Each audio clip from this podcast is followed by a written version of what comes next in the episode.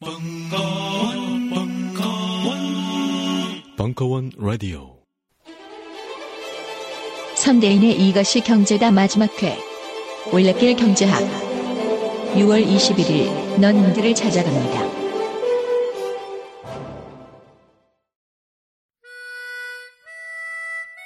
정신과 전문의 김현철과 작가 임경선의 나라는 여자, 너라는 남자.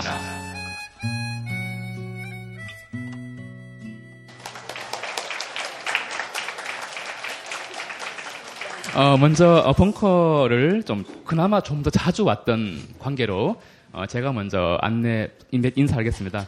예, 반갑습니다. 정신과 전문의 김현태입니다. 반갑습니다. 네. 네, 안녕하세요. 저는 임경선입니다. 네.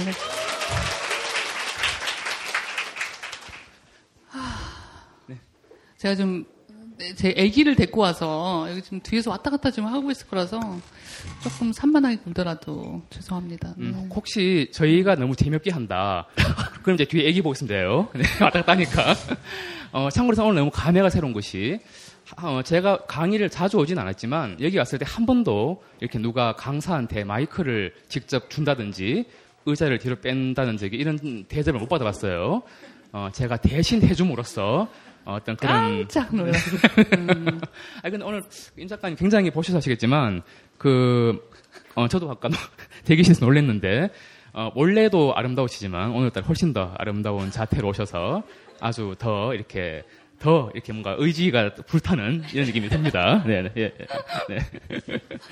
자, 근데 그 안 그래도 오늘 네. 이제 텍, 토- 시간이 많지 않더라고요. 보통 여기 오면 막 속, 속된 말로 뽕을 뽑고 가지 않습니까?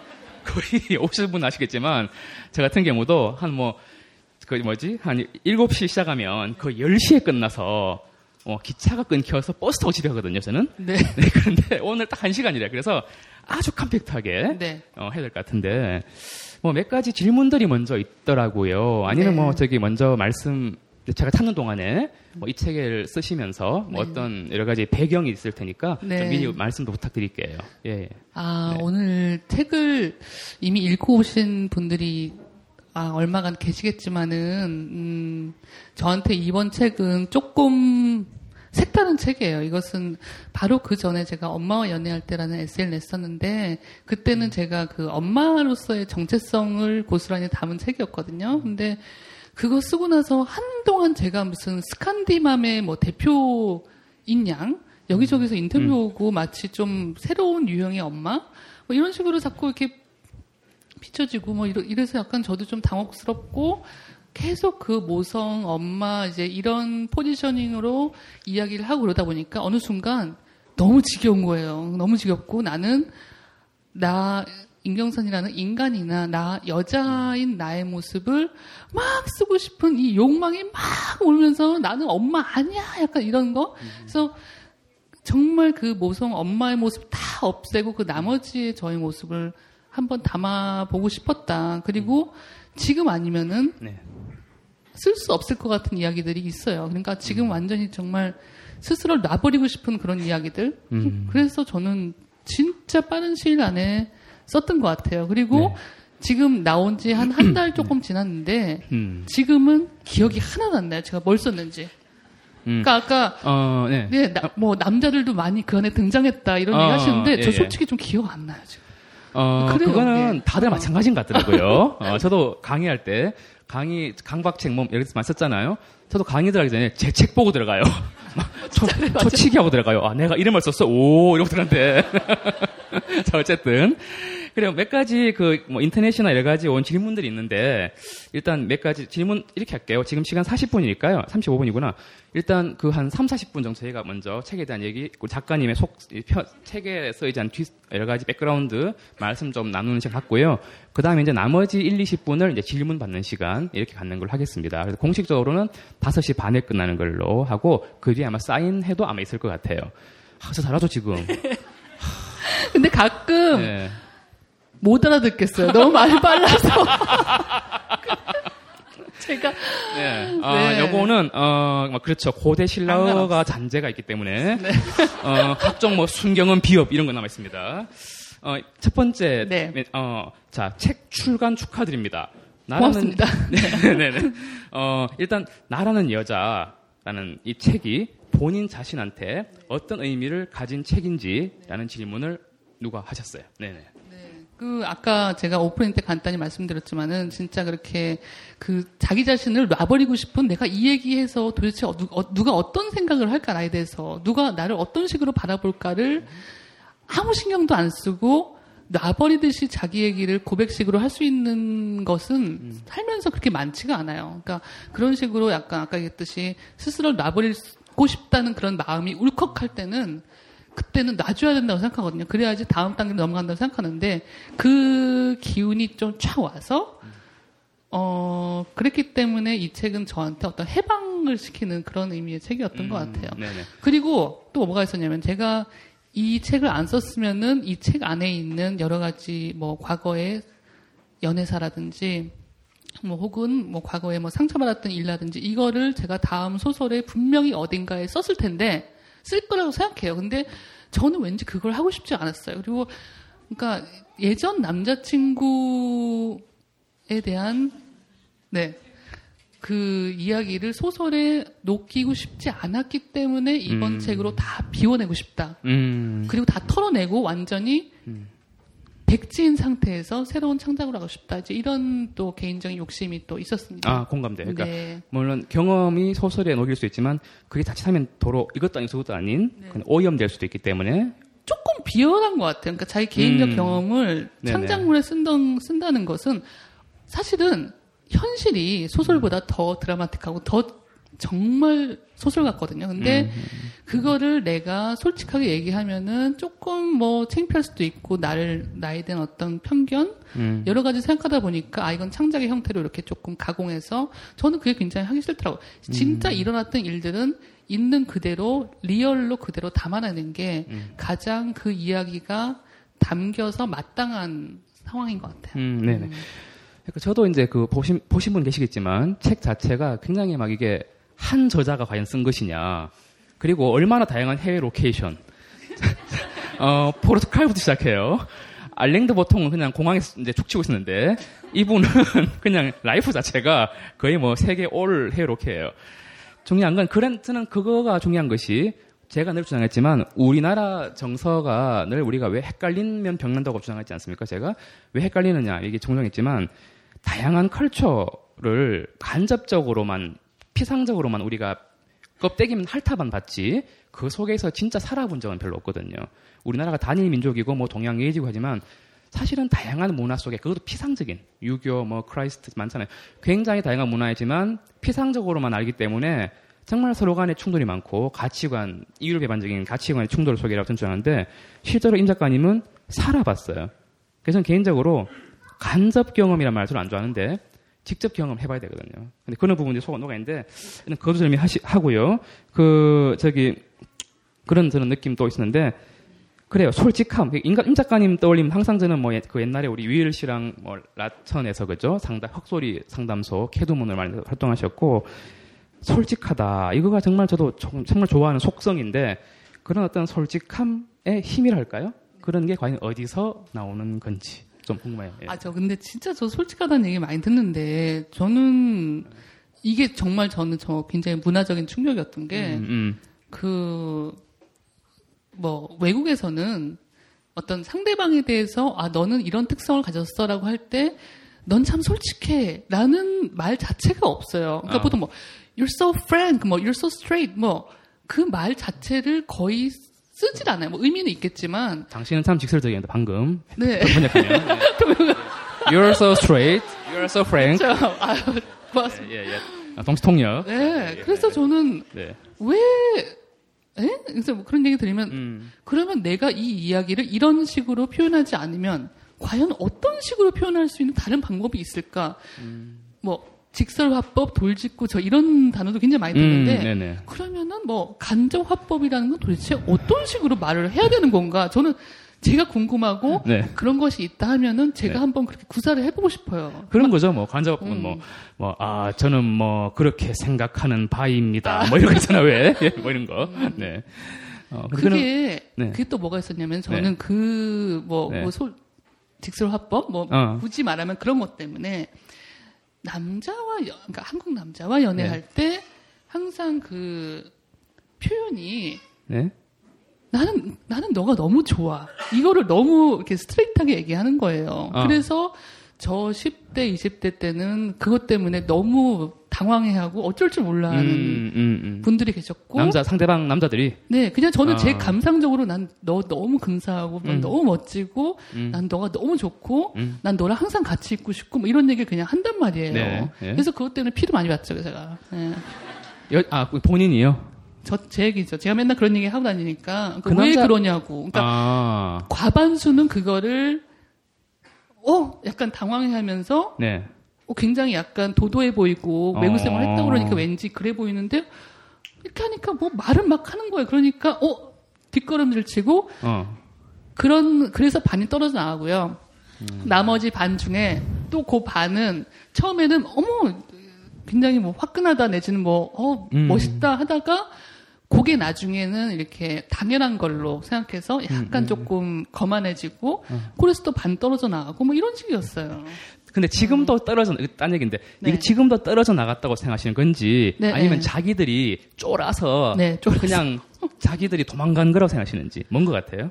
네. 저는 네. 뭐그 쫄아서 간 부분도 있겠고 어, 네. 아니면 진짜 나를 내 겉만 좋아하고 어 사실은 자기가 생각했던 어떤 이미지대로 나를 보고 있었다 이런 느낌도 들고 그러는데 음. 그럼에도 불구하고 저는 이렇게 아직도 그 그런 것들에 대한 그런 현상들에 대한 저의 태도가.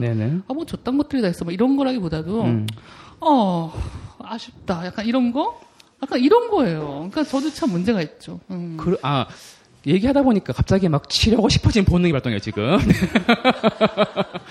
어, 제 느낌인데, 그분들 분명, 그, 본인한테, 자- 임 작가님한테는 문제가 있다보다는 항상 그런 거죠. 연애할 때는 다 아시겠지만, 가난해지기 십상이고, 서로가 서로를 오해하기 마련이고, 어쩌면 그 기억조차 약간 왜곡되지 않았을까. 사실 임 작가님은 그 20대 초반의 남자분들, 물론 여기 계신 분은 다 좋지만, 저만 해도 막, 어, 막 저런 여자, 여자가 내한테 대시를 한다든지 하면 일단은 좋아. 근데 그 다음에 막 각종 쓸데없는 책임감 같은 게 생기는 거예요. 그러면서 내가 감당을 할 수 있을까? 막 이런, 아, 실제로 좀 약하긴 합니다만은 저 감당의 문제 항상. 예. 감당. 예. 불필요한 책임감. 우리. 때는 그러니까 외국 남자랑 결혼 조금 기세 보이 그러면은 아 어. 외국 남자랑 결혼하라고. 아니, 글쎄. 네, 지금도, 그, 지금도 지금도. 맞잖아요. 음, 음. 아니, 외국 남자는 뭐 염색체가 48개인가? 그죠? 네. 어쨌든, 그래요.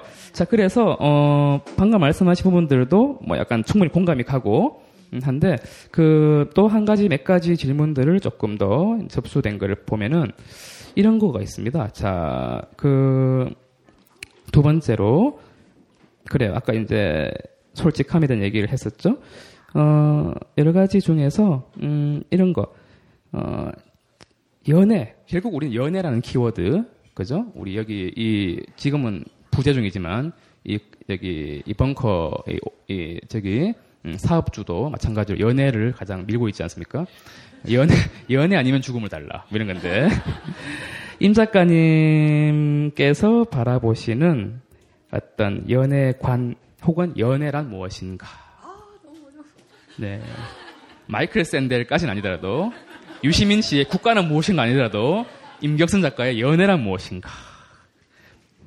아, 이거 진짜 어렵네. 이거 진짜 진짜 진짜 진짜 너무 어려운데 네. 저는 일단 음, 연애란 개인의 차원에서 개인의 레벨에서 인간이 누릴 수 있는 가장 큰 행복이라고 생각해요. 그러니까 감각적인 행복감에서는 저는 이 충만감이 연애에서 얻을 때만큼 강한 거는 제가 느끼기에는 없었던 것 같아요. 저도 뭐 나름대로 무슨 뭐 예를 들어서 뭐 일이나 학업에서나 이런 데서 어떤 성취 뭐 이런 중간 뭐 어디 어떤 콘테스트에서 이긴다거나 이제 여러 가지 각종 뭐 성취 이런 것도 조금 조금 다 경험을 봤지만 그럼에도 불구하고 그 연애에서 얻어지는 그 충만감과 희열감은 이건 진짜 돈으로 주고 살 수도 없는 것이고 진짜 내 몸을 있는 그대로 갖다 놓고 얻을 수 있는 그런 거라고 생각하고 하여튼 최고예요, 진짜. 정말 최고고 아, 진짜 아. 네, 최고고요. 그래서 이게 단지 요새는 무슨 연애가 어떤 dating이라는 개념으로 뭐 뭘 어디 가서 뭘 먹고 어떤 걸 해야지 뭔가 좋은 연애인 양 저는 전혀 그렇게 생각하지 않고 이거는 그야말로 내가 그 감정으로 느끼는 그 정말 심장이 찢어질 것 같고 막 벌렁벌렁거리고 이제 그 감각의 쾌감이 제일 큰 거예요. 그리고 두 번째로 말씀드리자면은 음, 연애는 그러니까 누군가를 좋아하고 사랑한다는 건요. 내 자신이 그 감각이 굉장히 예민해지면서 그 뭐랄까 모든 나에 대한 모든 것들이 선명해지는 그런 효과를 줘요. 그러니까 그 사람의 원래 가지고 있던 특성들 좋고 나쁘고 여러 가지 것들이 더 극대화돼서 굉장히 날 것 그대로의 그 사람이 확 나타나요. 그 안에서. 그래서 더더욱 좀 생동감 있게 좀 생생하게 느껴지고 정말 살아있는 것 같고 저는 그래서 멀리서 봐도 아, 쟤 누구 좋아, 연애 중이구나, 누군가를 좋아하고 있구나라는 게 느껴지고 저 또한 그런 분들을 지켜보는 것도 좋아요. 그러니까 저는 누, 뭔가를 좋아하고 연애하는 것 자체도 좋아하지만 연애하고 있는 사람을 지켜보는 것도 좋아하고 연애에 대해서 쓰는 것도 좋아하고 여하튼 좋아합니다. 저는 개인적으로 와이파이설을 믿어요. 뭐냐면 과학 그때 이게 다 아시네. 그 얘기했듯이 저기 제가 좀 약간 이건 약간 저의 너무 극단적인 과학 썰일 수 있어요. 그러니까 우리 뇌가 공감의 뇌가 있고 공감의 부분이 있는데 이제 우리 뇌가 대부분은 기억이나 집중이 아니고 감정을 처리하는 데 대부분 할애가 돼 있습니다. 근데 거기에 우리 지금 블루투스나 와이파이처럼 그런 부분이 있단 말이에요. 그런 게 있으니까 무선으로서도 서로 공감할 수 있고 감정을 읽을 수도 있고 약간 아 졸리시구나 이렇게 말씀드릴 수 있고 그런데 그런데 자 그 연애하는 사람의 느낌 그 활성도 생물학적으로 좀 딱딱하게 말씀드리자면 그런 어떤 활력, 바이탈리티라 해야 되나요? 그런 부분들이 이제 느낌이 오는 거고 저는 개인적으로 아까 말씀 연애하셨지만 연애란 거는 저는 제 개인적인 정의는 열 일반적인 뭐 열애랑 저는 구분을 하지 않습니까? 그래서 열 여러분들이 생각하는 연애는 말 그대로 열애 열장이 쌓여 잡히고 뭐 오늘 뭐 볼까 영화 볼까 뭐 뽀뽀 아까 이거 이거 말고요. 아마 임 작가님에서 연애는 훨씬 더 깊은 수준의 어떤 그런 어떤 사모할 연자잖아요. 그러니까 훨씬 더 깊은 거라고 제가 차- 책을 보면서 그런 느낌을 받았고요. 어, 아마 조금 개인적인 연애사가 더 궁금하실 텐데, 아, 그 부분은 나중에 질문 시간에 하면 좋겠어요. 시간 어떻게 빨리 가요? 자, 세 번째입니다. 저기, 자, 아, 이 챕, 중간 챕터에 보면요. 나는 왜 차였는가?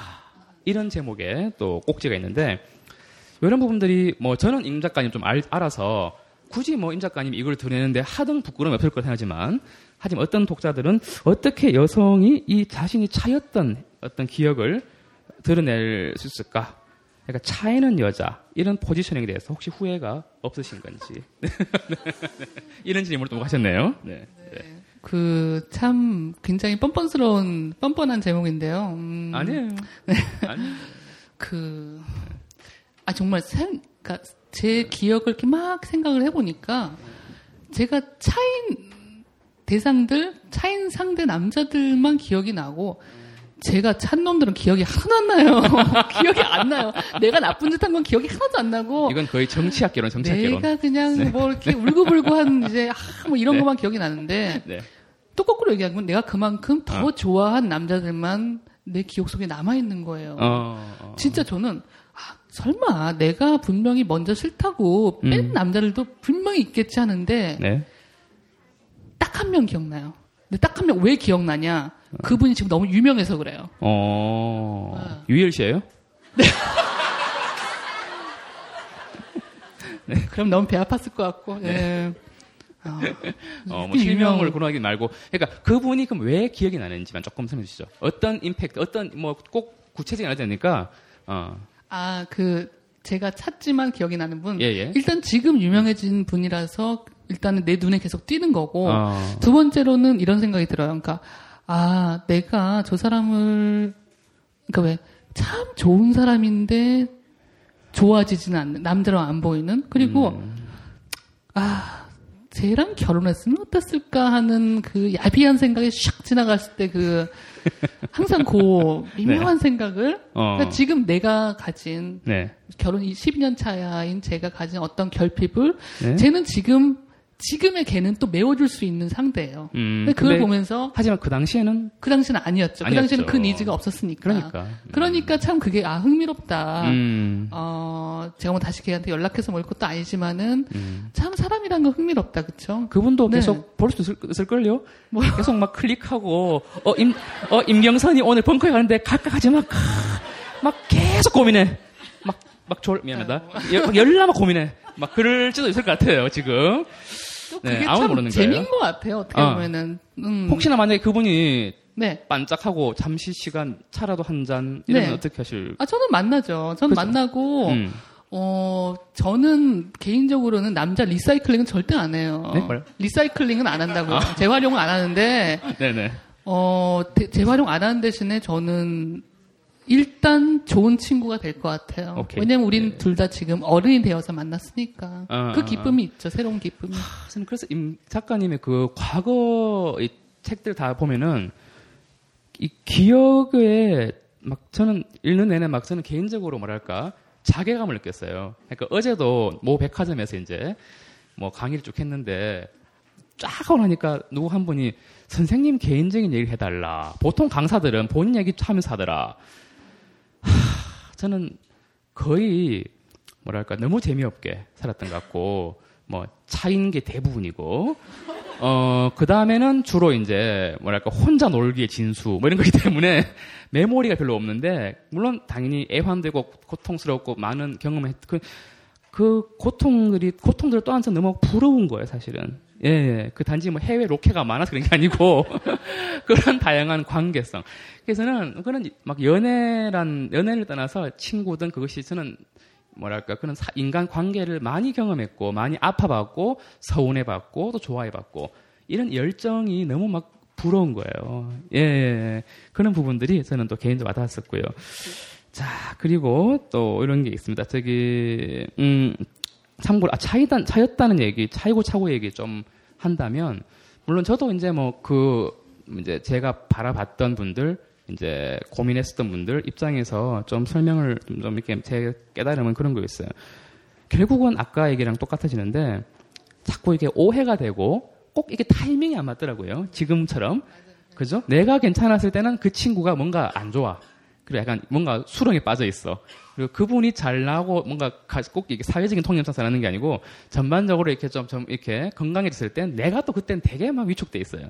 그래서 참 이게 인간 관계라는 것이 경험하셨겠지만 이게 막 어떤 번개 맞는 거랑 비슷하다. 네, 그리고 저는 약간 네. 그 타이밍, 왜, 사랑, 연애는 타이밍이라 이런 얘기 많이 하잖아요. 근데 저는 아.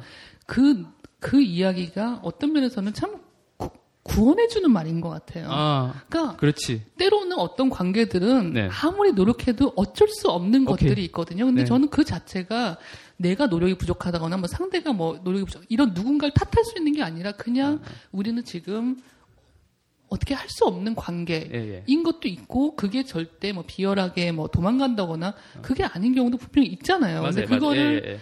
있는 그대로 받아들일 수 있다는 것도 저는 어떻게 보면 다행인 것 같아요. 지금 제 느낌이 그 왜 SBS에서는 박진영 씨 심사 프로 있잖아요. 막 듣는 내내 아, 이것은 목소리 반 통찰 반. 네. 아 맞아 진짜 저랑 같은 느낌인데 맞아요 그래요. 그래서 정말 인간 제가 늘 주장한 그거든요. 특히나 우리 성 우리나라는 성취 목표 저는 쓰더라고요. 성취 위주 목표 뭐 꿈 많은데 항상 인간 관계조차 성취로 대상으로 어떤 거고 그러다 보니까 항상 주도적이고 진취적인 분들이 늘 오히려 우울해서 오는데 저한테 왜 이럴까요? 내가 모자란 걸까? 그러니까 제가 처음부터 말씀드려요. 원래는 월 인간 관계란 것이 원래가 노력한다고 되는 것이 아니다.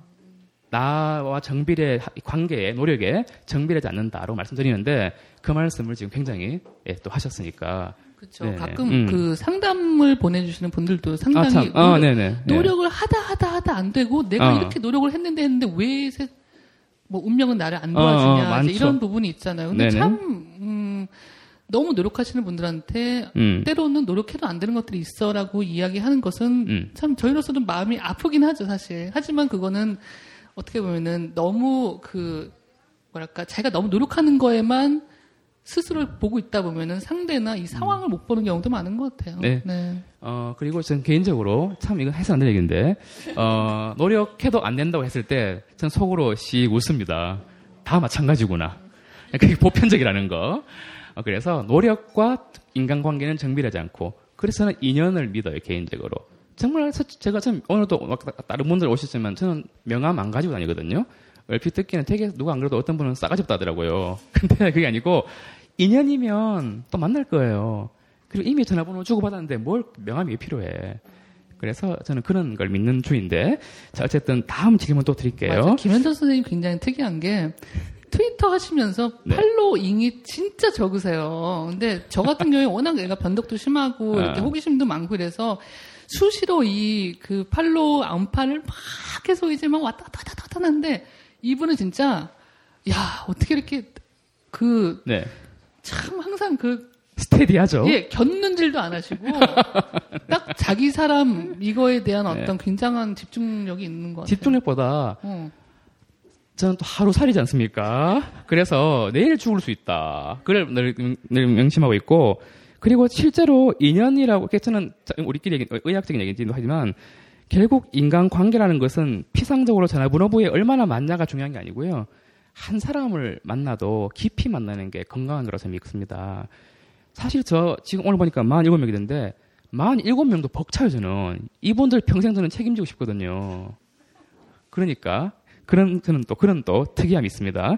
자 오늘은 임간 임 작가님 시간이니까 저는 뭐 몇 달에 한 번씩 보니까 나중에 또 주시고 자 이렇게 또 질문 드릴게요. 자 오늘 요거 제일 재밌네요. 저 보자 책에서는 아 요거 전에 음 여기 있는데요.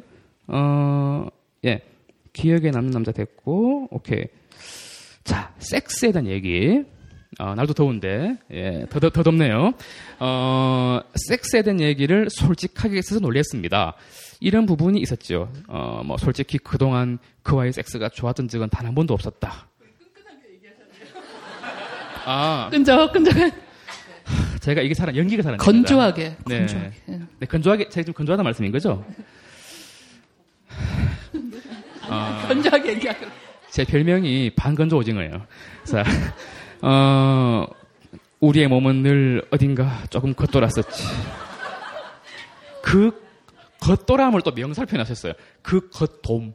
그 겉돔이, 콘돔인가? 그 겉돔이 무엇을 의미하는지 그때는 그 어릴 적에는 알 길이 없었어요. 그럼에도 그렇게 좋아하다니.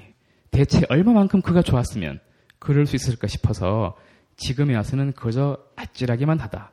이렇게 어, 문장에 썼습니다. 쓰다 보니까 그런데 이뻐 뭐 이런. 자 결론은 좋은 섹스와 나쁜 섹스가 있는지를 질문해 주셨어요. 네. 음. 저는 그 지나가 보니까 그 네.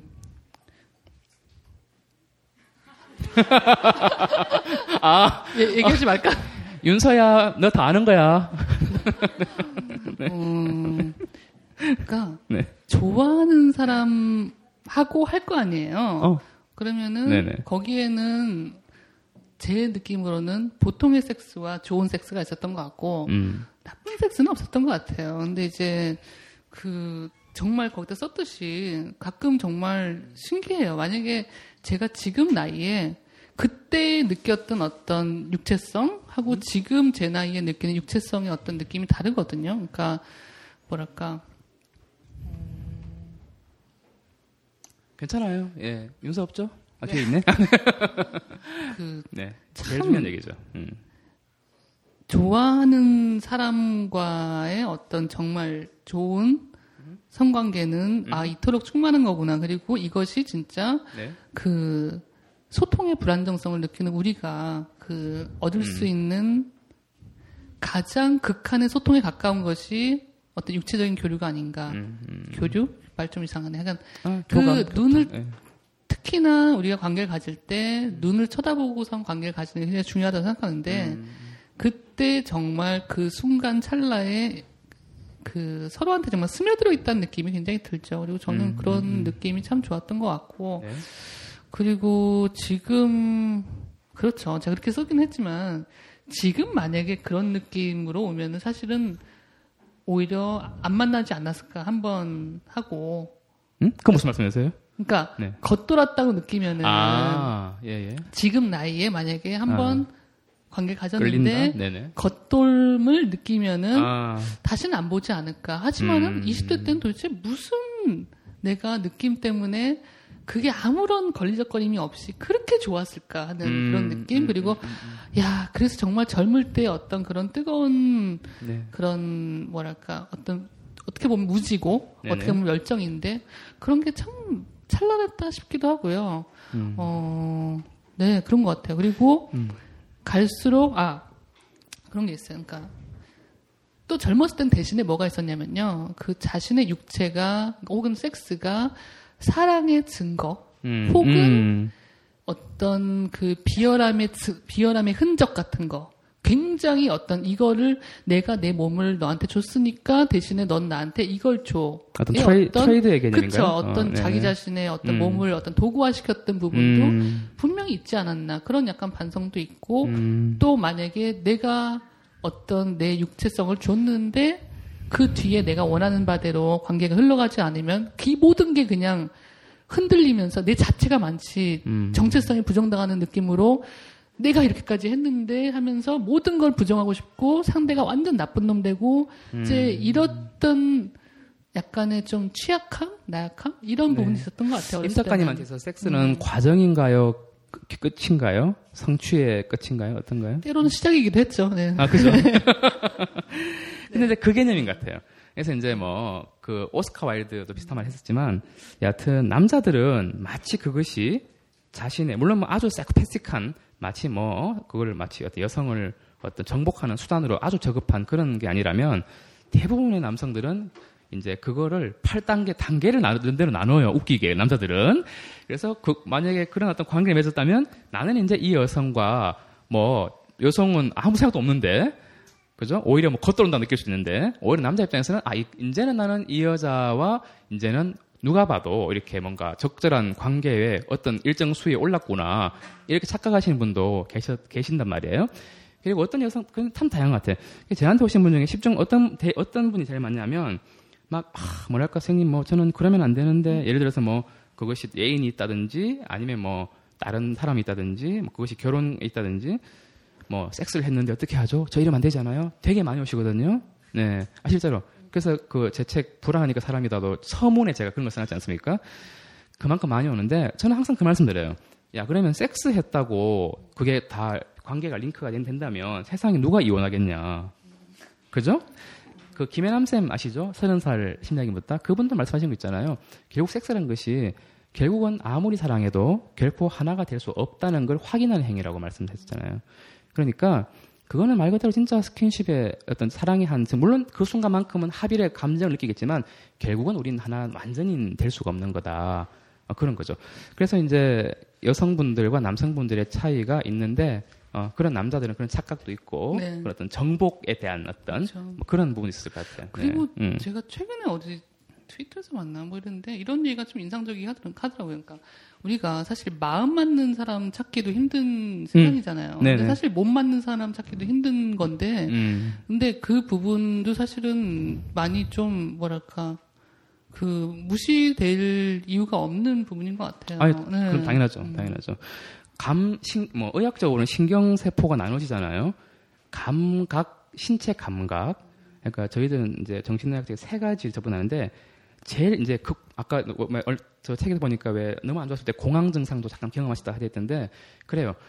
안, 정서적으로 안 좋으면 결국 신체 감각으로 힘들어요. 두근거리고, 막, 특히나 불감, 뭐, 이게 약- 지금 섹스 얘기 나오니까, 불감, 얘기하니까 지금 집중도가 지금 막 표정이 바뀌지도 않아 지금. 아니면 이미 달고 있어. 이미 달고 있는데 졸린다 이런 거 아닐까? 일단 두 개, 두 개, 어쨌든 간에 그래요. 감각 그다 좋아지는 순서도요. 신체 감각부터 좋아지고 그 다음에 감정, 불안이나 우울, 그 다음에 생각은 제일 나중에 좋아지더라고요. 감각, 감정, 생각 순이에요. 그런데 어, 이 얘기 왜 했냐면은 결국은 그런 부분들이 중요하다는 거예요. 그러니까 스킨십이라는 게 다분히 뭐 부산 옵션이 아니고 당연히 정서적으로 이제 친밀할수록 같이 가야 한다는 것이죠. 남녀노소 할 것 없이 똑같다는 겁니다. 그것이 그래서 저는 그런 방문해 보고 싶네요. 만약에 우리나라가 어 1처 다부제다. 네. 어, 월화수목금토 다 있어요, 남자가. 그랬을 때 어떤 개- 또 연애관을 가지실지 뜬금없는 제 질문입니다, 이거. 아, 저요? 네네네. 아, 그럼 저기 일부 다쳐도 되고 일처 다부도 되는 거예요? 어, 그럼 더 복잡하고요.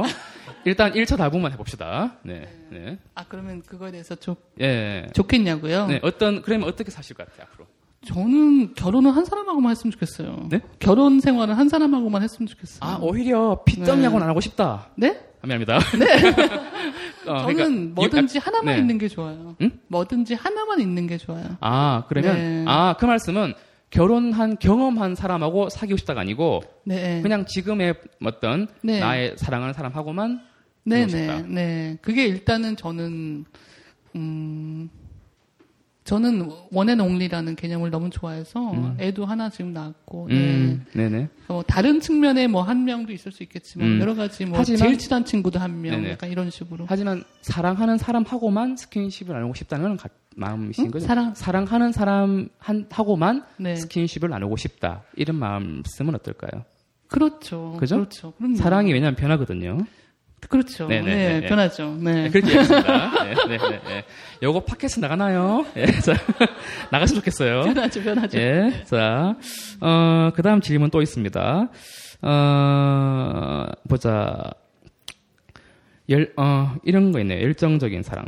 열정적인 사랑은 영원하지 않다. 이런 이야기가 이제 속세에 많이 떠돌죠. 어, 제 트위터는 참고로 하루살이하게 얘기했지만, 그래도, 뭐랄까요. 저는 찰나. 저는 항상 그때 안 그래도 제일 끝에 그, 얼마 전에 없었을 때 어떤 분이 쌩님 왜 사냐? 이렇게 물어봤을 때, 그냥 뭐 찰나의 사랑으로 산다. 저는 그렇게 답했는데, 저 진짜 그거 굉장히 이렇게 꽂혔고, 어, 제가 예, 예. 또 생각하고 있던 그런 이야기지만 사실 네. 어떻게 보면 겉으로 좀 얘기하지 못하는 부분? 음. 근데 선생님 딱 그 얘기해서 아 역시 예, 좋았어요 굉장히. 오늘은 작가님 시간이니까. 네, 네. 그, 어때요? 그, 저기, 그, 사랑에도 시기가 있을까요? 나이, 뭐, 이거 잠깐 좀 무식한 질문이지만. 네. 뭐, 예, 어떨까요? 저는 네. 그 시기는 없는 것 같아요. 그게 음. 어떤 뭐 언제까지 해야 되고 이런 건 없고 사람마다 좀 개별적으로 이렇게 좀 그, 게 있겠죠. 그리고 요즘 같은 경우에는 저는 지금 뭐 80대, 90대까지 산다고 그러는데 뭐 잠깐 뭐 20대 때 연애하고 뭐 결혼한다고 치면 도대체 그 긴 세월 동안에 우리가 연애하는 세월 딱 한 10년 있는 거잖아요. 그래서 너무 아까운 거예요. 어떤 면에서는. 그리고 그 안에서도 10년 동안에도 연애를 안 하시는 분들 너무 많고 뭐 자칭 모태솔로 이러면서 연애 못하게끔 스스로 만들고 뭐 이제 이러니까 좀 안타깝고 네. 그리고 진짜 아까 얘기했듯이 그 뭐랄까 그 찰나라고 하는 거는 또 다른 면에서는 어떤 한 사람이 뭐 이 사람을 너무너무 사랑한다. 아까 얘기했던 얘기랑 또 같은 일맥상통한 얘기지만은 그래서 그 사람이 100%의 상태로 계속 가는 것도 아니에요. 그러니까 예를 들어서 내 사랑하는 배우자가 딱 있다. 있다 하지만은 그 사람이 때로는 굉장히 어느 순간 찰나에 굉장히 낯선 사람으로 보일 수도 있는 것이고 음. 진짜로 내가 이 사람이 뭘 하는 거지 하면서 또 굉장히 쌩하게 타인처럼 느껴질 때도 있고 또 그게 당연한 거고 어떻게 보면 전 그거에 너무 목숨 걸고서 막 어떻게 이럴 수가 있어? 너무 서운해라고 생각하지도 않아요. 어떤 의미에서. 또 반대로 예를 들어서 뭐 잠시 스쳐 지나가는 어떤 인연이 있다고 치- 칩시다. 근데 그런 사람들이 무조건 뭐 가볍게 치부되고 많은 그야말로 속된 말로 뭐 그냥 즐기는 관계에서 끝나는 그런 관계냐. 저는 또 그렇게 생각하지 않고 음. 그 안에서도 그 찰나 안에서의 어떤 진실된 감정들이 음. 있었다고 생각해요. 전그 부분마저 부정하고 아 이거는 무조건 더럽거나 깨끗하거나 옳거나 나쁘거나 어떤 이런 식으로 잣대를 딱 뭐 선악 혹은 이렇게 너무 분명하게 이건 기다 이건 아니다라고 사람에 대해서 우리가 판단할 수 있냐. 특히나 감정 좋아하는 감정을 나누는 상대에 대해서 그런 식으로 판단하기 시작하면은 굉장히 모든 인간관계가 메말라지고 동강나고 음흠. 이렇게 뭐랄까 너무 실용적이 되는 거예요. 근데 그러기에는 남녀 관계 혹은 뭐 동성 관계에서도 어떤 그런 연애 감정이 너무 재미가 없어지는 거죠. 네. 음.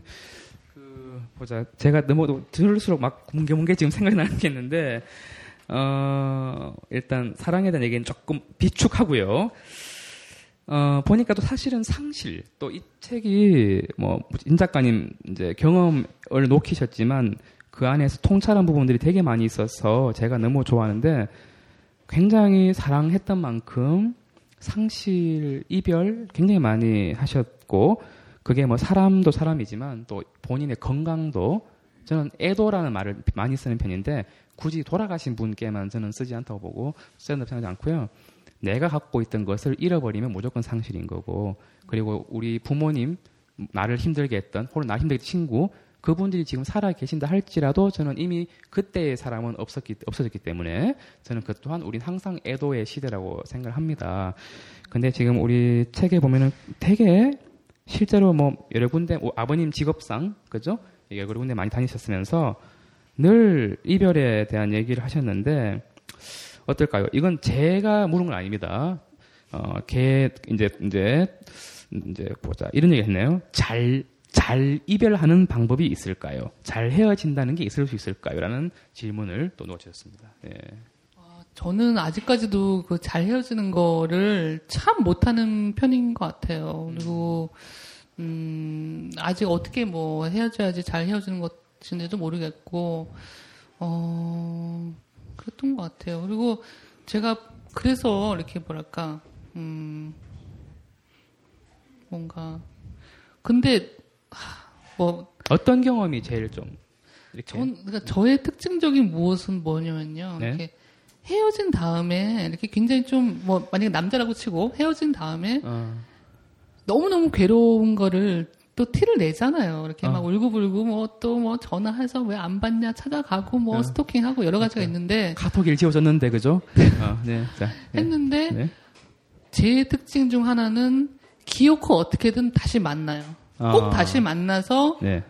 한번 더 이렇게 얼굴을 보고 내가 널 정말 좋아했다는 거를 굉장히 구차하고 참 그 상대방 입장에서 또 왜 이러니 막 이렇게 아유 좀 그만 좀 해 약간 이런 생각이겠지만 그래도 이렇게 마지막 어필을 꼭 해요 참 없어 보이게 아니, 근데 그게 정말 없어 보일까? 아니면 제 음. 느낌은 굉장히 막 당. 근데 네. 없어 보- 그걸 하잖아요 어쨌든 만나줘요 남자는 안 만나주면 어떻게 할지 모르니까 무서우니까 그래서 아우, 만나서 아우, 쪼, 네. 쪼잔해. 그래가지고요. 근데 네. 막상 만나면 나는 네. 아, 아직 너무 너가 너무 좋단 말이야. 뭐 응, 약간 이런 어필을 하니까 뭐 임 작가님이 그렇게 막 애교 부리면서 아 좋단 말이 이렇게 하지 않을 것 같은데요? 울면서 막 여하튼 네, 그렇게 하고 나면은 네. 그 돌아오는 그 기갓길서부터 딱 정리가 돼요. 저는 막.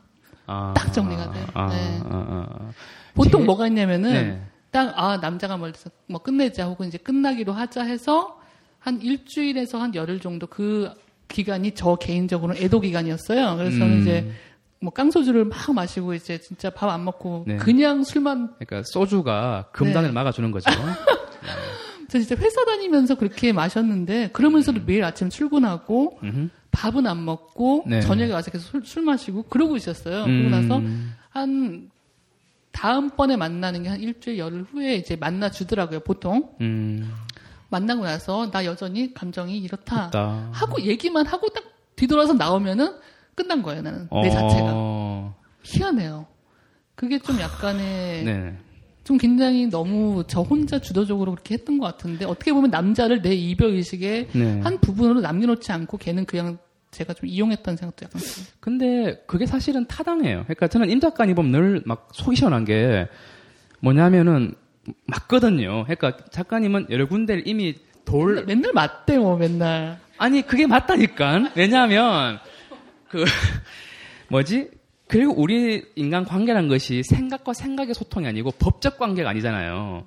그러니까 대부분의 우리 뭐 그때 강박 강해됐지만 대부분의 결혼 후에 확 변한 이유가 막 이게 제가 늘 표- 이제 쓰는 편이죠. 주례사가 주례사가 아니고 뭐다 권리 장전이다. 바뀌면서 막 소유의 관계, 권리의 관계로 바뀌는데 감정 대 감정의 관계가 인간 관계 본질이라서 믿고요. 그렇기 때문에 괜찮았던 거죠. 나는 널 좋아한다. 자, 막말로 나 내가 널 좋아한다라고 말할 수 있으려면 굉장히 건강해야 돼요. 안 그러면 그게 될 수가 없죠. 오히려 방어하거나 반대로 얘기하거나 뭐 차이기 전에 찬다 뭐 있다 얘기하든지 그죠? 그런데 그걸 떠나서 나는 정말 다시 만나고 이 말 이 말은 꼭 해주고 싶었다.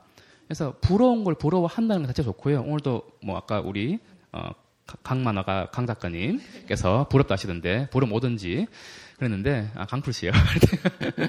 어쨌든 간에 그걸 그런 것도 되게 좋은 건강한 거고 내가 널 좋아했었다 이 말을 하면은 사실은 근데 그 뒤에 뒤에가 있는데 원래 딴분 모를 때는 조금 괜찮은 남자라면 그 남자들은 그때부터 가슴에 불이 확 일어요. 그러면서 어 진짜 몰랐 내가 몰랐다 이러면서 그러면서 이제 전에 못 느꼈던 막 늑대 같은 게 막 나오면서 그래서 새벽에 네. 비 오는 날 새벽에 꼭 자니 이게 걔네들이 그 아니에요. 잘 사니 이렇게 네. 걱정하듯이. 네. 어, 그러니까 남성들의 그 우리 남자 뭐 해결할 수 없겠지만 어떤 그런 사람들의 보편적인 룰, 틀을 깨줄 필요가 있는데 인간 다행히 연애 관계든 모든 관계 마찬가지지만 1대1의 관계이기 때문에 둘 중에 한 사람만 보다 더 휴머니티, 보다 더 인간적으로 접근하신다면 나머지 한 사람은 또 따라오는 게 있어요. 그래서 뭐 조금 물론 다들 어리고 미숙하지만 뭐 나이가 들어도 마찬가지지만 그런 부분이 있다. 저는 네. 그 뭐야 음. 제가 좀 개인적으로 그러니까 제가 네. 못마땅하다기보다도 제가 약간 의아해하는 부분이 왜 음. 이별 후에 아 저 나쁜 놈하고 배신자 뭐 내가 쟤한테 당했다 음. 어. 뭐가 어떻게 됐든 간에 그런 식으로 표현을 하거나 이렇게 음. 내가 굉장히 그 상처를 크게 받았다. 근데 상처를 안 받을 수가 없는 거거든요. 어떤 음. 안 그러면 결혼을 해야 되는데 어떤 성- 형태로든 근데 결혼하고 나서도 상처는 항상 받게 돼 있잖아요. 그러니까 맞습니다. 네. 너무 그걸 힘들어하고 너무 그거를 음. 개인적인 문제로 치부시켜서 하면은 너무 본인이 힘든 것 같아요. 음, 그래서 뭐랄까 때로는 제가 아 넌 너무 남자한테 관대해 이런 음, 얘기를 듣곤 하는데. 네. 음 그건 제가 만약에 남자로 태어났다 하더라도 마찬가지일 것 같아요. 음. 음. 그래서 한때 좋아했던 사람인데 네. 그리고 그죠? 어쨌든 이별은 예쁘게 끝날 수는 없어요. 누가 음. 됐든 간에. 근데 그 예쁘지 않음이 때로는 예쁘지 않아야 할 필요가 있고요. 그래야지 끝나는 거니까. 네. 네네. 저는 모든 이별을 그러니까 그 저는 이게 이 질문 자체 지- 질문 주신 분 되게 죄송하지만 질문 자체가 우문이라 생각합니다. 좋은 이별은 없습니다. 참고로 모든 이별은 생채기가 있을 수밖에 없고 그래서는 심지어 이별하지 않더라도요 모든 인간관계에서는 항상 저는 또 하루살이니까 아침 눈 뜨면 병원 갈 때 늘 가상의 보자기를 갖고 가요. 그 보자기에는 가- 각종 정서적인 비수를 당할 내가 암만 잘해줘도 오해할 수 있는 거잖아요. 그러니까 오해받을 수도 있고 가까운 관계에서도 마찬가지예요. 쉽게 손해질 수도 있고. 그러니까 오해, 그러니까 제가 늘 얘기하는 것중 하나가 악, 악이 아니어도 마가 될 수 있다 는 걸 주장하는데 그런 부분들. 특히 연애 관계에서는 그래서 이별도 좋게 하려고 하니까 힘든 거예요. 그거는 자기의 나르시시즘이죠. 그래서 결국은 상처 없는 이별 없다. 고 말씀드리고 싶고 상처가 나왔으니까 지금 제가 여쭤보고 싶은 건데 제가 진짜 슬럼프에 빠졌을 때 한번 트위터에서 개폭을 했죠. 예, 개폭 사건 아무도 모릅니다. 어, 빨리 돌았기 때문에. 어, 왜냐면 저 눈치 안 봐요. 그래서 개폭도 제 맘대로 하고요. 그 다음에 다시 돌아가면 제 맘대로 돌아와요, 그냥. 근데 그때 정말 저는 또 환멸을 즐기죠. 씁쓸하지만 환멸을 저는 또 치유적인 환멸이 저한테 자유이기 때문에 그래서 사실상 지금에서 고백하는 거지만 그때 개폭은 제의 심리적인 자살이었어요, 사실은. 네. 어, 실제로 죽긴 싫거든요. 왜? 뭐 굳이 죽을 이유 없잖아요. 어차피 죽는 거니까.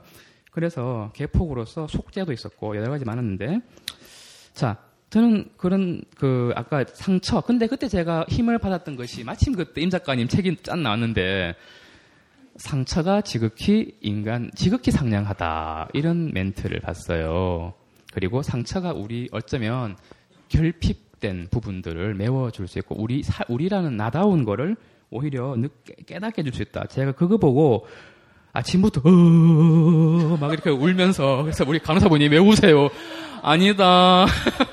일 봐라. 예. 그랬는데, 그리고 다시 이제, 다시 로그인했죠. 어쨌든, 그랬는데, 어, 참, 그러고 고마웠던 게, 사실은 트위터는 개폭하면 30일 내는 다 올 복구가 됩니다. 근데 복구가 또 안 될 줄 알고, 송영석 선생님, 뭐, 임- 우리 임 작가님, 또 등등등, 또 각종 특친들이 또 막 혹시나 외로울까봐 또막 팔로 해주시는 거예요. 그래서 굉장히 그날 그 병원에서 너무너무 안 좋은 일이 있었는데 또 다른 관계에서 또 제가 찰나에 사랑을 느낀 건데 아 제가 소름 길었고요. 상처에 대해서 윤 작가님이 어떤 견해, 어떤 이제 어떤 말씀을 좀 해주고 싶으세요. 이제 본인이 겪었던 상처 좀 있으면 좋겠고요. 뭐 이게 또 상처, 트라우마가 우리한테 어떤 어떤 순기능이 있을까? 우리가 트라우마를 어떻게 봐야 될까? 예. 음, 예를 들어서 이렇게도 생각할 수 있는 것 같아요. 그러니까 제가 계속 3년에 한 번씩 외국에서 학교 이렇게 돌아다니면서 새 친구 사귀어야 되고 외톨이인 시절도 매번 있고 이제 이러면서 아 지겹다 정말 그 정말 나는 항상 왜 새로운 데 가서 새로운 거 적응해야 되고 내가 이해받을 수 있도록 노력해야 되고 근데 그 와중에 그 절대적인 뭐 나라의 차이, 문화적인 차이, 여러 가지 뭐 배경의 차이 이런 것 때문에 절대 서로 소- 완전히 이해하지 못할 부분이 있다는 거를 아까 얘기했듯이 어쩔 수 없는 어떤 그런 뭐 회색 지대 혹은 뭐 서로 범접할 수 없는 그런 지역 뭐 다 있는 거 알면서 어느 부분 체념을 하게 되잖아요. 아, 할 수 없지 뭐. 해서 제가 그런 거에 대해서 좀 이렇게 씁쓸하게 이렇게 되고 이런 측면보다도 그러니까 어차피 관계는 그게 뻔해. 뭐 완전히 서로 소통할 수 있을 수가 없어. 라고 생각하는 게 아니라 저는 오히려 그런 경험을 통해서 이런 생각한 게 아, 아, 어차피 그렇게 완벽하게 서로를 이해하지 못한다면은 상대에 대해서 상대와 나의 어떤 한 부분이라도 서로를 이해할 수 있거나 혹은 내가 상대의 어떤 이 한 부분이라도 참 근사하다, 멋지다라고 마음에 드는 부분이 있다면 난 그 사람 좋아할 마음이 되어 있다. 난 마음을 열자. 비록 우리가 서로 다 이해를 못한다 하더라도 그거에 대해서 항상 기회를 서로에게 주고 내가 먼저 마음을 열자라고 마음 먹었고 그래서 저는 가급적이면은 뭐랄까 그 사람을 쉽게 좋아하기도 하고 또 뭐, 음, 그냥 가급적이면 욕을 안 하기로 마음 먹기도 하고 좀 이런 부분이 있었던 것 같아요. 그래서 뭐랄까 그 내가 어떤 부분에서 상처를 느끼고 있다면은 다른 사람도 다른 부분에 상처를 느끼고 있잖아요. 음, 그런데 그게 곱하 상처 곱하기 가- 곱하기 상처가 돼서 증폭돼서 서로를 긁을 필요는 없는 것 같아요. 오히려 나는 이런 부분이 있고 너는 이런 부분이 있으니까 그거에 대해서 서로 얘기할 수도 있고 같은 상처가 있다면은 당연히 서로 품어줄 수 있어야 되고 음 저는 상처가 있는 사람들은 더 착해져야 된다고 생각해요. 그리고 더 성실해야 된다고 생각하고 그래서 그거를 음 그러니까 뭐랄까 자기가 상처받은 것 때문에 남 그거를 해소시키려고 그거를 좀 어떻게든 음 무디게 하려고 나를 안 보고 상대를 바라보면서 긁는 사람들 있잖아요. 음. 그래야만 내가 네. 조금 더 나를 망각시킬 수 있으- 있으니까. 근데 음. 그게 아니라 내가 상처가 있는 사람이고 또 항상 앞으로도 상처를 입을 수밖에 없기 때문에 그렇다면 우리가 장기적으로 그걸로 상대를 이해할 수 있는 힘을 힘의 바탕이 되지 않으면 아무 의미가 없는 거거든요. 진짜 음, 음. 그래서 저는 두 가지 길이 있는 것 같아요. 예, 예. 어, 그, 저기, 내용이 되게 길었으므로 정리해 좀 드린다면, 결국 상처가 나를 느낄, 상- 아이러니컬하게 그 상처라는 것이 나라는 존재를 도로 자각하게 했어요. 제가 그때 막 개포가고 막 이랬을 때 있잖아요. 그때, 아, 문구가 너무 좋은 거예요. 그래, 문구가 그냥 이게 피상적으로 좋은 게 아니고, 진짜 아파 보면 저 문구가 확 보입니다, 여러분들. 그래서, 정말 아 그렇지. 하지만 이거가 크- 이- 정말 바닥을 쳐 봐야지 우리 삶에 대한 시선이라든지 시각, 나에 대한 시각이 느껴지거든요. 그래서 뭐 뭐랄까 정말 막 한 번도 막 죽을 고비 좀 심하게 말하면 죽을 고비를 안 해봤다면 여러분들은 뭔가 또 한 가지 분명히 부족한 게 있습니다. 임 작가님은 또 실제 약간 몸 건강 상태도 조금씩 안 좋으셨던 분들 지금도 마찬가지시죠. 그래서 뭐 저기 각종 뭐 진짜 참 하루살이 하루를 살아도 굉장히 알차게 살았다고 생각되는데 그래 상처에 대한 것도 저는 개인적으로도 마찬가지 정말 상처 없는 관계 없고 이별도 마찬가지고 누구나 있고 하지만 그 상처를 괜히 부정한다든지 아니면 그거를 타인으로 마녀 사냥하듯이 돌리는 어떤 그렇게 되기가 연애 관계는 쉽거든요. 그그 부분도 좀. 그렇죠. 그리고 저는 누구나가 자기가 만약에 상처나 어떤 아픔이 있다 그러면은 음. 이건 내가 어떻게든지 좀 어, 개선시켜 볼 수 있는 어떤 그런 문제인지 아니면은 그냥 있는 그대로 네. 체념할 수밖에 없는 문제인지 요거 분간이라도 좀 시작했으면 좋겠어요. 음. 그거 안 하고 그냥 무조건 나 너무 아파라고 그 하- 애원하는 건 조금 그 다음 문제인 것 같고요. 한번 제가 읽어드릴게요. 상처를 받는다는 건 우리 임 작가님의 죄송합니다. 임 작가님 말에 따르면 어, 어떤 예민한 감정이 건드려져서 내 안에 원래부터 있던 단단한 무언가의 존재를 확인할 수 있는 과정이다. 그래서 그것들이 상처가 그 사람을 무엇보다도 그 사람답게 만들어 준다고 하셨습니다. 그래서 여기서 참 굉장히 많은 걸 느꼈는데 그래 나 이제 포커스를 나로 한번 바꿔보죠. 뭐 나도 저도 저도 뭐 나 상담해가지고 많이 뭐 김총수랑 얘기했지만 어 예 예. 이게 뭔가요? 네. 아 그런가요? 예 예.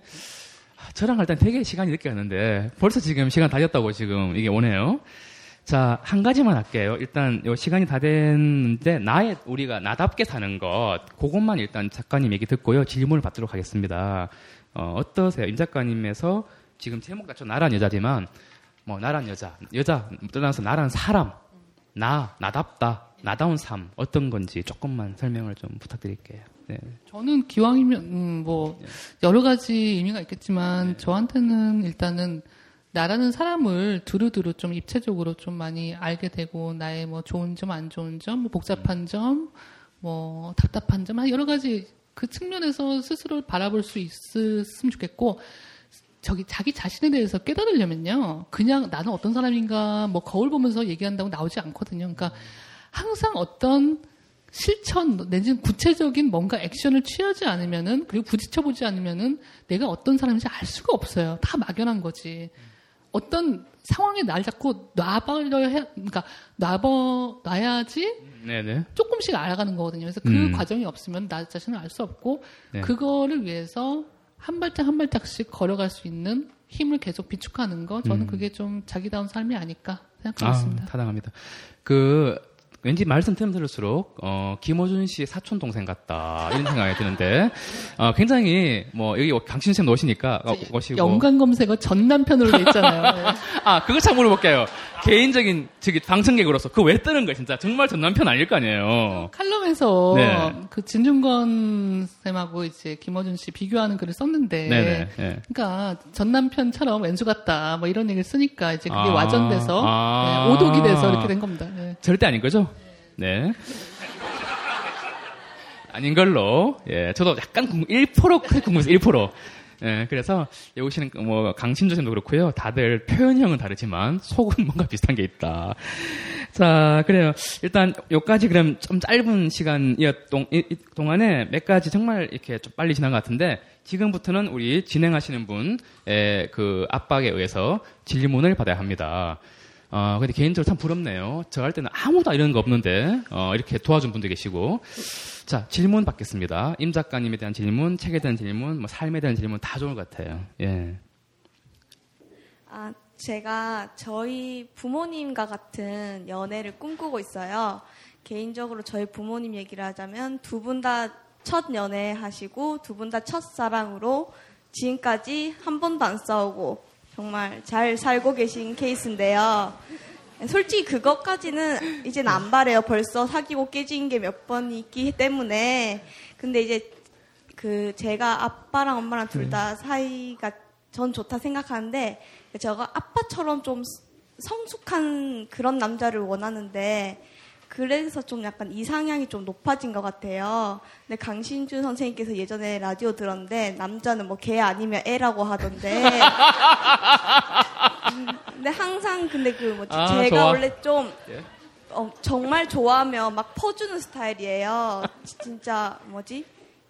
어 진짜 정말 예 제가 사는 데가 지금 서울이 아니고 다른 데인데 예전 남자친구가 서울에 살아서 제가 진짜 교통비 매일 주고 제가 주말마다 거의 서울 가려고 했고 그 예전에 또 뭐지 외국인 남자친구도 있었는데 어. 그 사람 보려고 이렇게 막 비행기도 제가 막 그 싸게 할 때 가고 어. 막그 정도로 좋아할 땐 정말 제가 막 퍼줘서 친구도 되게 너 왜 그렇게까지 퍼주냐 이런데 제가 딱그 사람이 제가 생각한 그 성숙한 사람이 아니 그 성숙 했다고 생각했는데 아니라고 그 환상이 깨지면 정말 그 감정이 후두둑 떨어져요.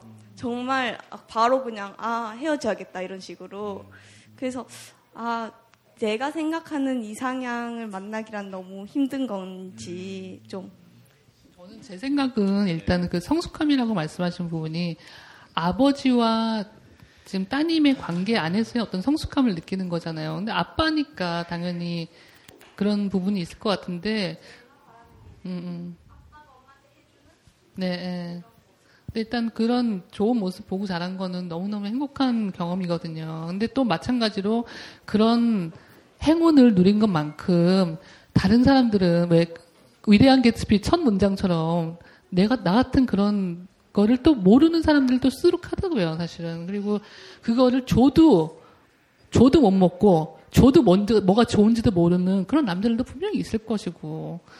음, 그래도 저는 계속 아마 그런 남자들을 또 만나면서 조금씩 또 관점도 달라질 것 같고 또 그 사이에 아마 님이, 님이 보시는 어떤 남자한테 바라는 것도 조금씩 변, 변화해 나갈 것이고 그냥 그 변화해 나가는 모습 상대도 그렇고 나도 그렇고 그거를 그냥 계속 여유를 가지고 봐주시고 이제 정말 그런 건 없는 것인가라고 생각하지 말고 항상 절대적으로 있다 없다 혹은 이렇게 단정 짓지 않는 것만 약속해 주시면 될 것 같아요. 네. 좀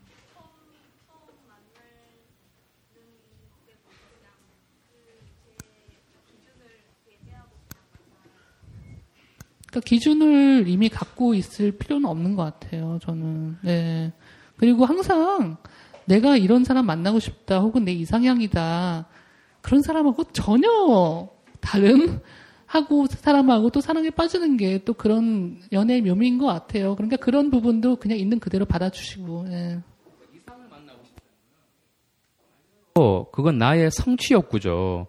그러니까 참 우리가 헷갈린 게 약간 처음에 얘기했잖아요. 인간 관계는 성취나 이런 기- 잣대로 볼 것이 아니고 요즘 제가 미는 용어는 그겁니다. 인간용, 인간, 그 뭐지, 연, 인연은 갑툭 튀다. 갑자기 툭 튀어나온다. 그래서 우리 이미지 사회, 어떤 이미지가 좋아. 그리고 심지어 원래 당연히 분석학적으로는 내가 좋아했던 관계를 경험하고 그것이 물론 다 부모상이죠. idealized parents 그래가지고요. 이상화된 이성의 부모를 부모와 유사한 사람과 다시 어떤 뭐랄까 결혼 내지는 연애하고 싶은 것이 인간의 본성입니다. 그게 이제 뭐 오이디푸스 뭐 이런 식인데요. 하여튼 근데 그렇다고 해서 거기에 끌려간다면 그건 말 그대로 우리 무의식에 코딩된 그냥 악성 코드에 끌려가는 것 뿐이고요. 네, DNA의 부름에 순종하는 것 뿐이고요. 그걸 깨닫고 헤쳐나가야죠. 깨죠. 깨야죠. 그리고 저는 항상 인간을 우주라고 생각해요.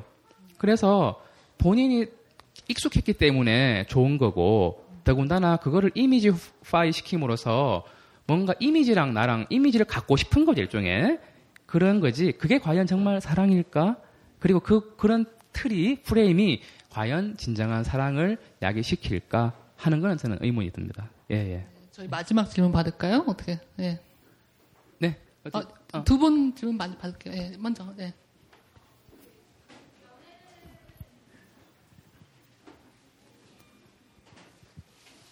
안녕하세요.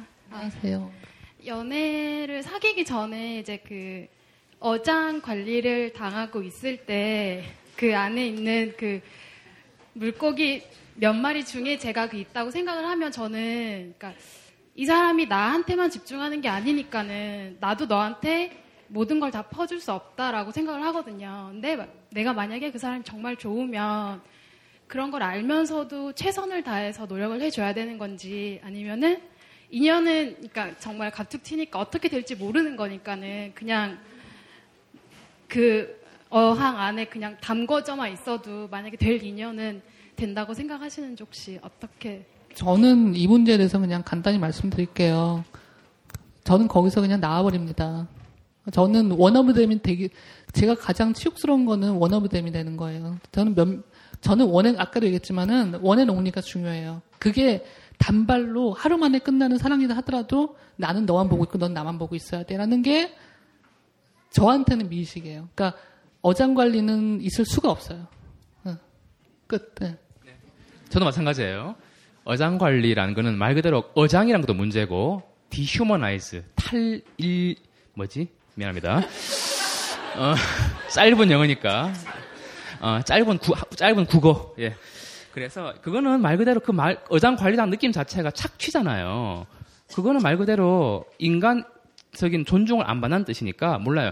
그 남자가 정말 We are the world의 개념으로 진짜 막 막, 어? 막 각종, 아까도 뭐 루터 교회에서 동성애자가 뭐 됐다는데 어쨌든 간에 정말 We are the world로서 다 좋아하는 분인지 아주 고매한 인격인지 아니면 반대로 불안해서 대부분의 양다리, 뭐 삼다리, 뭐 문어다리 대부분은 불안 때문입니다. 그래서 그 남자의 결핍이 많고 미성숙할 가능성이 있고요. 그런 남자들은 오히려 자신을 방어하기 위해서 굉장히 세련된 면으로 다가갈 수 있는데 만약에 그런 약간의 기질이 느껴진다면 단호하게 본인의 감정을 얘기하시는 게 맞겠죠. 이렇게 하라 저렇게 하지 마시고요. 이런 이런 상태가 이런 이런 느낌이 드는데 어떻게 생각하냐고 나는 지금 불쾌하다. 그 한 마디면 끝인 것 같아요. 그리고 본인의 감정을 존중하셔요. 내가 나를 존중 안 하면 아무도 나를 존중 안 해요. 예. 한마디 한 한 분 남았나요? 예. 예. 어, 저는 이제 사랑을 몇 번의 사랑을 해봤었고 어, 제가 마지막으로 사랑했던 사람에게 좀 굉장히 상처를 많이 받았어요. 그러니까 좀 극복하기 힘들 정도로 좀 아주 다채로운 이런저런 상처를 한 사람한테 복합적으로 받았는데, 어, 그러니까 제가 사랑할 때는 저는 그냥 사랑 하나만 보고 하는 스타일이었는데, 그게 이제 저한테 좀 크게 남아 것 같아요. 그래서 다른 곳에도 상담을 받아보고, 했는데 어, 그러니까 다시 사랑을 하고 싶고 그런 감정을 느끼고 싶은데 그게 자꾸 이렇게 안 되더라고요. 근데 어떤 선생님께서는 아 나는 지금 사람을 만날 준비가 되어 있지 않고 너무 약해져 있기 때문에 어, 오랜 시간을 혼자 자기를 돌아보고 단단해진 다음에 사람을 만나라라고 말씀을 하셨어요. 그래서 그렇게 지금 하고는 있지만 그러니까 어떤 저도 그런 우연히 어떤 게 어떤 사람을 만나고 싶다는 감정이 들고 들잖아요.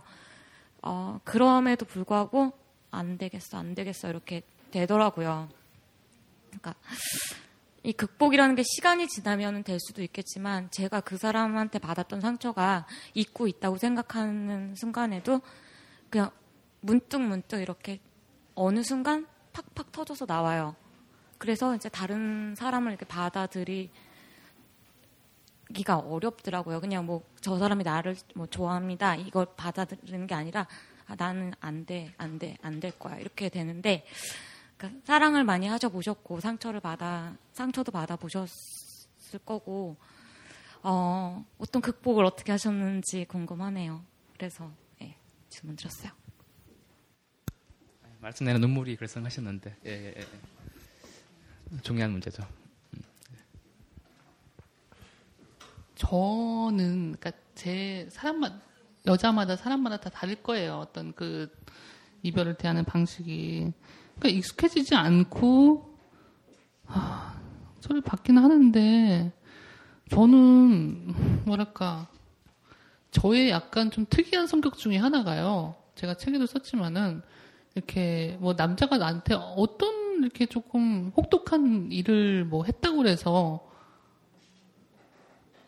나한테도 분명히 뭐가 이렇게 나도 이런 점이 있었구나 하고 자학하는 게 아니라 그냥 상황을 진짜 제3자처럼 이렇게 상황을 보는 이 습성이 있어요. 제가 약간 그러니까 예를 들어서 제가 책에다가 뭐 누가 옆에 짝꿍이 저를 괴롭히는 짝꿍이 있었는데 저를 막 꼬집고 때리고 막 이렇게 막 이렇게 이러고 찌르고 이런 짝꿍이 있었는데도 계속 저항을 안 한 게 아, 내가 뭔가 얘한테 이렇게 힘, 얘를 힘들게 한 부분이 있어서 얘가 나한테 이러는 것도 있지 않을까라는 자학이 아닌 뭔가 일단 한번 생각해 보는 거. 근데 그 시간을 항상 가졌던 것 같아요. 그리고 관계에 있어서도 일단 제가 아까 얘기했던 그 일주일 동안에 미치도록 술 마시는 기간이 있었고, 그때는 이제 제 감각을 약간 무디게 하는 그런 시간이 있었고, 그 뒤의 시간들은 이제 그 남자 만나서 한번 이렇게 하고 나서 약간의 그 추억 플러스 내 스스로를 되돌아보는 시간?